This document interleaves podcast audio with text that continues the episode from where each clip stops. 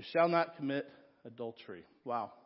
So this morning we're going to be talking about sex. Yeah. Did he just say sex in church? I did. Aren't you glad we have visitors today? Awesome. That's right. I got the seventh commandment. You shall not commit adultery. A word of warning in advance. Uh, it will get awkward this morning. In fact, I pray it does get awkward. Don't you know when Jesus spoke, it got awkward, right? When things get awkward, it tends to stick with us more. When we leave here this morning, we'll be like, man, that was weird. That was awkward. But I'll remember it. so, it's going to talk to us on a deeper level. If you have your Bibles, please open them to Matthew 5, verse 27 through 30. If you don't, it's okay. You can follow along on the back of the screen. Are you ready? Let's get started. Matthew 5:27. You have heard it was said that you shall not commit adultery, but I tell you that anyone who looks at a woman lustfully has already committed adultery with her in his heart. If your right eye causes you to stumble, gouge it out and throw it away. It is better for you to lose one part of your body than for your whole body to be thrown into hell. And if your right hand causes you to stumble, cut it off and throw it away. It is better for you to lose one part of your body than for your whole body to go into hell. Amen. Wow. That's intense. Calling this morning, the victory is yours. The victory is yours. Before we continue, though, let's pray. Father God, I'm just so grateful for this morning, for this beautiful Sunday morning. It's nice and cool. The heat has kind of went away, and I'm just so glad that everyone's here to this morning just to hear your word, Lord. I pray for awkwardness this morning, God. I pray that you use this time to speak to us. You Use this time to change us. Um, it's going to be different than when we came in here this morning. We're going to leave here different. I believe that, God. And so I just pray that you speak to us in these awkward moments this morning. Just speak into our hearts, speak into our minds, and just allow us just right now just to have that open heart to receive your word. In sense, name we pray. Amen. I think that at times it can be hard to forgive someone. Now don't look at your spouses and don't elbow them, right? But sometimes I think we can all agree that it's hard to forgive. There are some things in life, at least uh, for me, it is impossible to forgive. Am I right? Uh, when we left Spokane, we were we were moving to Texas by way of a few months, uh, like three months in California. This was a long time ago, and we needed to get rid of everything, all of our possessions. We needed to get rid of everything. Um, we only had an SUV, and we had it jam packed with what we can carry. And Leilani was just born, and so we had all of her baby stuff just stuffed into this SUV. It took a lot of room. The morning we left Spokane, I threw away everything. Anything that didn't fit went to this big dumpster outside. I even threw away our old blankets and our old pillows. Wait, I just need to be specific. I threw away Lucinda's pillow. Hold on, hold on, hold on. I threw away a pillow that Lucinda had been working on for years, you know, getting it ready for her, getting it perfect for her. I tossed it away, tossed it out without even thinking. It's gone. It was gone. It was, it was gone. to this day, she has not forgiven me. That was like 10 years ago. She has not forgiven me. We go, the conversation, it comes up several times a year. Several times a year. I'm not kidding you. We'll be at Target or Walmart. We'll be in the pillow section. And she just looks at the pillows, shakes her head, and I've offered, I'll buy you all these pillows if you want these pillows. Nope. Nope. The betrayal was too real. She still talks about that pillow. I told her, I said, that was 10 years ago. You would have thrown that pillow away a long time ago. Doesn't matter. There's a reason why she's in the kitchen right now and I can say this stuff. Have you uh, had a similar argument with your spouse? Maybe uh, not the pillow argument, but something that has come up um, that seems to be hard to forgive. Men, I want to talk to you for a second. Have you ever heard the question, What did I just say? I've heard this before. You know, when you're you're watching football or something, you're like, uh huh, uh huh, uh huh, uh huh. And then she'll say, What did I just say? And it's like, and you're thinking fast. You're trying to think fast. Or when a, a woman walks by, is she pretty? Don't raise your hands, by the way. Is she pretty? This morning we're going to talk about the seventh commandment from God, which is, You shall not commit adultery. The King James Version says, Thou shalt not commit adultery. The ESV says, You shall not commit adultery. The NLT says, You must not commit adultery. Different, but not. Plain and simple, don't do it. I can stop right here, right? Conversations, our sermon's done. Have a great day. Don't do it. But it's not so simple, is it? It's not so simple. Most people may or may not know what adultery even is. Most people think it's simply sex outside of marriage or just cheating on your husband or your wife. But there's more to it. There is actually a lot more to it. Jesus is about to change that definition of what adultery is. He comes into the picture and he's changing what that definition is. It's going to include something else. It's going to include the hidden intentions within the human heart. So Jesus changes it to not what we do, but what's in our heart. Because you see, at the center of adultery, it's not a physical problem. Although it can certainly it can manifest itself that way, but it's not a physical problem. It's an issue of the heart. It starts with the heart. Let's see uh, what the Bible says about this. Jesus says in Matthew 27, 527, You have heard it was said, You shall not commit adultery, but I tell you, anyone, anyone, anyone who looks at a woman lustfully has already committed adultery with her in his heart. Have you ever looked at someone that is not your spouse lustfully? Have you seen movies these days? Have you looked at an actor or an actress on TV in an impure manner? How about divorce? It says in Mark 10, he answered, Anyone who divorces his wife and marries another woman commits adultery against her. And if she divorces her husband and marries another man, she commits adultery. It's not so cut and dry, is it? It's not so simple as just to physical cheating. But this morning we're going to get to the heart of the matter. Adultery can be a potential problem in every marriage. But it's also an issue for people who are not married. It begins with a disease, a disease that can wrap itself up into any man or any woman, and it changes the way they think, it changes the way they look at life around them, it makes them lose all sense. It's called lust. Lust. And it can affect us all. In 1 John 2:16 it says, "For everything in this world, the lust of the flesh, the lust of the eyes, and the pride of life comes not from the Father, but from the world." Men, I want to talk to you for a second. While women certainly do face these issues themselves, I am not a woman. I am a man. And so I know the battles, the battles that men face. And if you think for a moment that you're alone, you're not alone. Our current culture, we are surrounded by sex. We are surrounded by the things that could plant that seed of impurity in our, in our minds and in our heart and allow it. If we allow it, it can fester inside of you and it could rot you from the core. So, what do you do?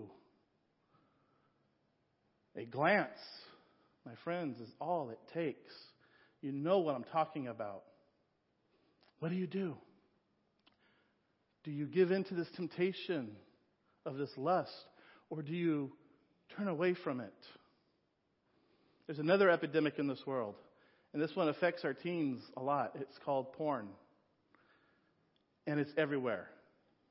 How many of our teens have these phones, right? It's everywhere. And then you hear scriptures like this. Paul says in 1 Corinthians, he says, flee sexual immorality. Every sin that a man does is out, is outside the body, but he who commits sexual immorality sins against his own body. Or do you not know that your body is a temple of the Holy Spirit who is in you, whom you have from God, and you are not of your own? You are brought, bought at a price. Therefore, glorify God in your body and in your spirit, which are God's. Or in Matthew 5:29, again, if, you, if your right eye causes you to stumble, gouge it out and throw it away. It is better to lose one part of your body than your whole body to be thrown into hell. And if your right hand causes you to stumble, cut it off and throw it away. It is better for you to lose that one part of your body than your whole body to go to hell. Wow. Seems impossible, doesn't it? And it is. It really is impossible on our own. But what if we, what if we didn't have to do it on our own?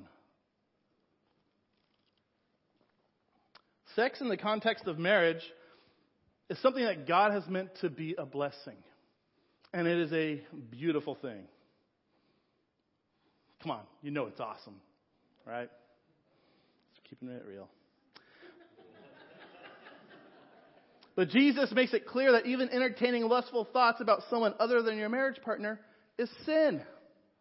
It's a heart issue. You cannot help seeing things and hearing things that surround you in this world. You can't help it. But the lusts that are awakened by your senses, they must be dealt with. And there's going to be fear in this room. There's fear in our homes. When realizing that these issues of the heart must be dealt with, no one here wants to talk about this stuff. No one wants to talk about this stuff.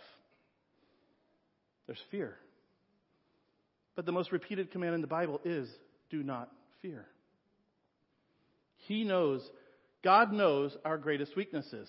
This isn't done by accident, this do not fear. God knows we're going to mess up. Absolutely. Thank you, Jesus, though. God knows we're going to mess up. He knows our weaknesses. We are not perfect by any means. But God is there for you. God loves you. He cares for you. he sent His only Son to die for you. Do not fear. Find accountability somewhere. It helps. Find accountability. Find a men's group. Speak to a friend. Speak to a pastor.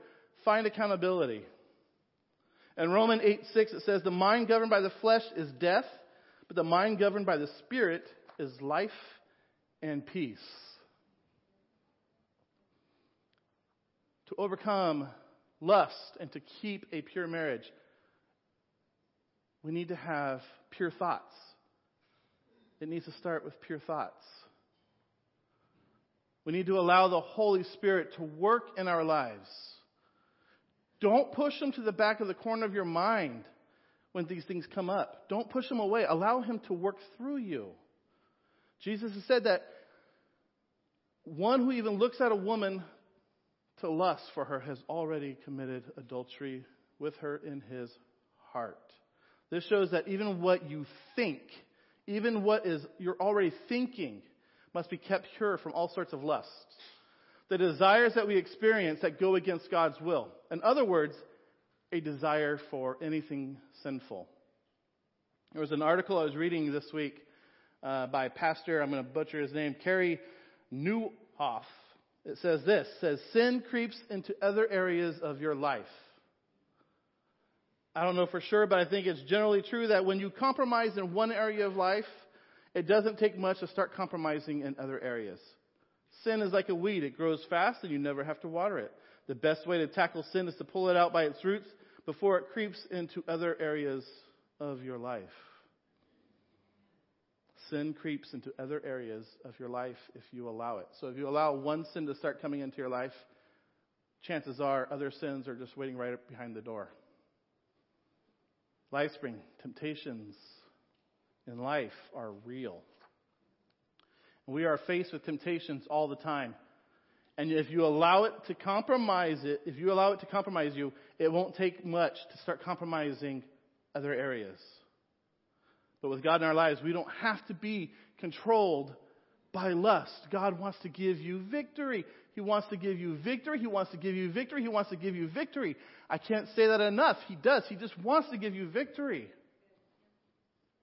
He wants to give you victory over your sins. He wants, and with God's help, you can take up the battle against impure thoughts. Something else that Jesus said about adultery says in John, When they all went home, but Jesus went to the Mount of Olives. At dawn, he appeared again in the temple courts where all the people gathered around him, and he sat down to teach them. The teachers of the law and the Pharisees, they brought a woman caught in adultery. They made her stand before the group and said to Jesus, Teacher, this woman was caught in the act of adultery, and the law of Moses command us to stone such a woman. What do you say? They were using this question as a trap in order to have basis for accusing him. You see, the Pharisees, they were following Jesus all over the place, trying to trip him up on the law. Then they think they found it. Hey, we found this woman caught in the act of adultery. It's gonna work. What is Jesus gonna say about this? But then it says, Jesus bent down, started to write on the ground with his finger, started to write. I love that. Can you just imagine the commotion going, around, going on around Jesus? They're so excited that these teachers of the law had found a way to shut Jesus up. But he just bends down and starts writing in the dirt. The composure that must take. He is calm. Because to do this action of writing in the dirt takes that certain boldness and wisdom that he already knows. When they kept on questioning him, he straightened up and said to them, Let any of you who is without sin be the first to throw a stone at her. Again, he stooped down and started writing on the ground. At this, those who heard began to go away one at a time, the older ones first, until Jesus was left with the woman still standing there. Jesus straightened up and asked her, Woman, where are they? Has no one condemned you? No one, sir, she said. Then neither do I condemn you, Jesus declared. Go now and leave your life of sin. I want to say that again. And neither do I condemn you, Jesus declared. Now go and leave your life of sin. How many of us need to hear these words every single day when we wake up? Every single night when we go to sleep? To go and leave your life of sin, that neither do I condemn you, that Jesus does not condemn us. How many of us need to hear these words? And it's not an impossible forgiveness, but it's one that's freely given to us. I love this story because of the added element of Jesus bending over to write something on the ground. Scholars said that it is immaterial what he wrote, that it doesn't matter what he wrote on the ground. I think different. I think it does matter what he wrote on the ground. Maybe not to you or I, but I think it mattered to the woman who was standing there. She's probably filled with shame and she's probably looking down. And then there's Jesus writing on the ground for her eyes. I believe that. Maybe she was maybe he was writing forgiven. Maybe he was writing mercy. I don't know, but I do know this. The Bible says that committing adultery is grounds for divorce. But there's also grounds for forgiveness. We actually got a video I want you guys to see.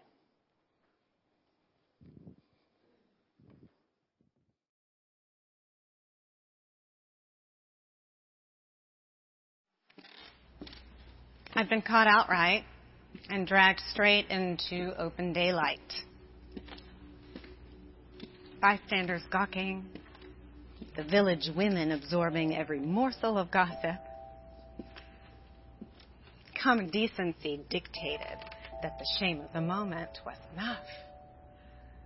But the law called for something greater my life. Of course, a long audience followed behind. Don't think I didn't recognize a couple of them. Their words condemned me, but they didn't dare look me in the eye.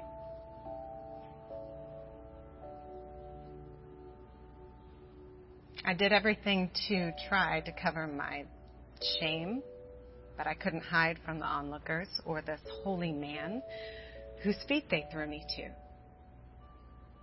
I was finished.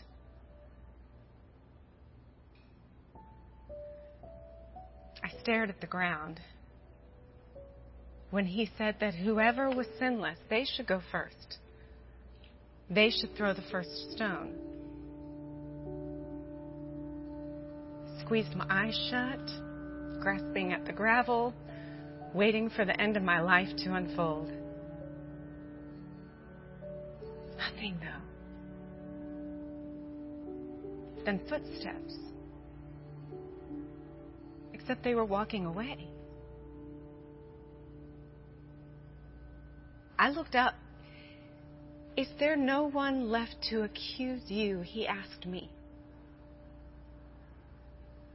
No. I don't either. He said, Go and sin no more. Accusers. That's how he ended up on the cross. And as he hung there dying, he didn't say, I am finished. He said, It. It is finished. That's something different. That's a different thing. It means that something is accomplished, restored.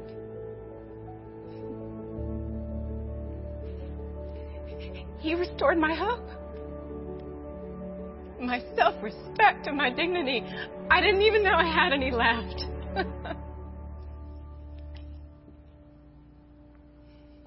On a day when I thought that my life was finished, the only man there holy enough to demand justice handed me mercy.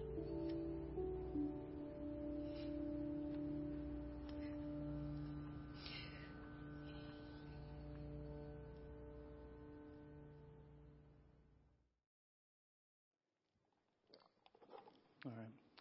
I have something to tell you. if you've ever looked at someone lustfully, if you've ever committed adultery, whether physically or in your heart, there's some good news. Not only does Jesus provide mercy, he also offers restoration. this morning in prayer, someone was uh, praying about restoration, and they didn't know that I had written this little part about restoration. But it, it speaks to me because he offers restoration.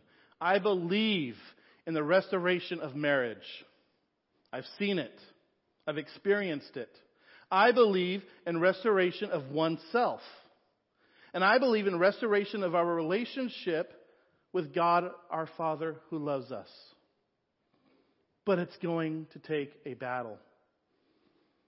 I want to make this very clear. It's going to take a fight. And it's going to take you having to fight that battle with Jesus at your side against lust, against impure thoughts, against the enemy who's trying to entwine himself in our marriages and in our homes. We need to start by surrendering our past. That means you, the you that you were before you walked into this building this morning. It starts today. It starts right now. Surrender those things that get in the way of an authentic and loving relationship with our Father. We are all sinful people. I get that. But I'm not talking just about just the simple word of sin. I'm talking about the things that cause us to live in sin, to be immersed in sin, for us to make excuses about that. That dark corner of oneself where we all get comfy and surrounded by our sin, surrounded by our flesh. And then we make excuses for ourselves to justify it. Those things that we keep from our wives, those things that we keep from our husbands, from our children, from our friends. Why? Because we know it's wrong. We wouldn't have to hide things if, if it was not wrong. But because of the grace of Jesus, we are able to lay those things today, right now, at His feet. Don't let us leave here the same as when we walked in here. Right now, we can lay these things at His feet, and the bonds and chains that keep us tethered to sin will no longer have a hold on us, for Jesus set us free. Amen? When you let Jesus into your hearts, when you let Jesus into your minds, and into your way of thinking, you will discover something miraculous. New life. Life with Jesus changes everything. Just like in the video with the woman standing at the feet of Jesus. It changed in that moment with Jesus, it changed everything. Her life was projected to go one direction. But in that moment with Jesus, it completely, radically changed course.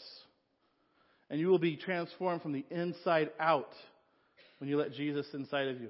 You will be transformed from the inside out into the image of Jesus and everybody. You will be known to all around you just who you belong to. I want to invite the worship team up, please, and the prayer team as well. Church, it's going to take a battle, it's going to take a fight. How are you going to fight the battle? We like to keep these issues buried and private. But guess what? I just want you guys to know God already knows these issues. He already knows you're imperfect. He knows what you're thinking, He knows what's in your heart. And there are two ways you can do this. You can either face the battle alone, which, by the way, you cannot and you will not win this battle on your own. Or you can fight this battle surrounded not by your, in, your imperfect ways, but surrounded instead by the perfect will and the power of Jesus Christ. You're not alone, my friends. You're not alone in this. This affects us all. So I just want us to all just close our eyes for a moment and just, as Mary's playing some music, just allow God to just speak to you for a moment. Open your heart, open your ears, open your mind. Allow God to speak to you. Don't push him into the back corner of your mind. Allow him to fill you up.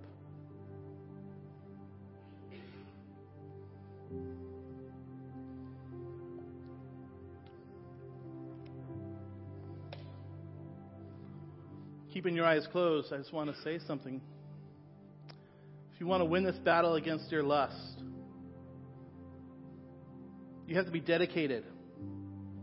The battle actually starts in your everyday life before you were even tempted by impure thoughts. And it begins with prayer. Your battle begins with prayer. It begins with you accepting that you are not perfect, but that you need Jesus.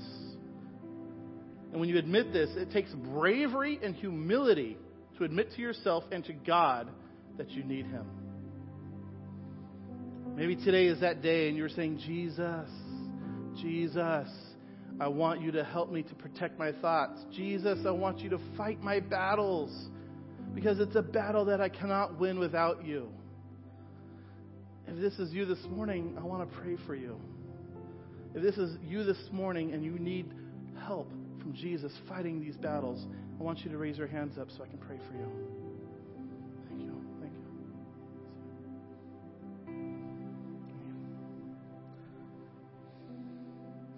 Father God, I thank you so much for our time together. God, I pray that you protect our hearts this morning, protect our minds and our thoughts, and instead fill us up with a joy filled thoughts of you. God, protect our marriages. Put a hedge of protection around them that nothing can penetrate, Lord. Our marriages, our relationships with our, our loved ones and our families, it is surrounded by you, God. We invite you now, Jesus, to fight our battles. We cannot do it without you. Surround us with your grace and your mercy, Lord. Surround us with your love. In your son's name we pray. Amen.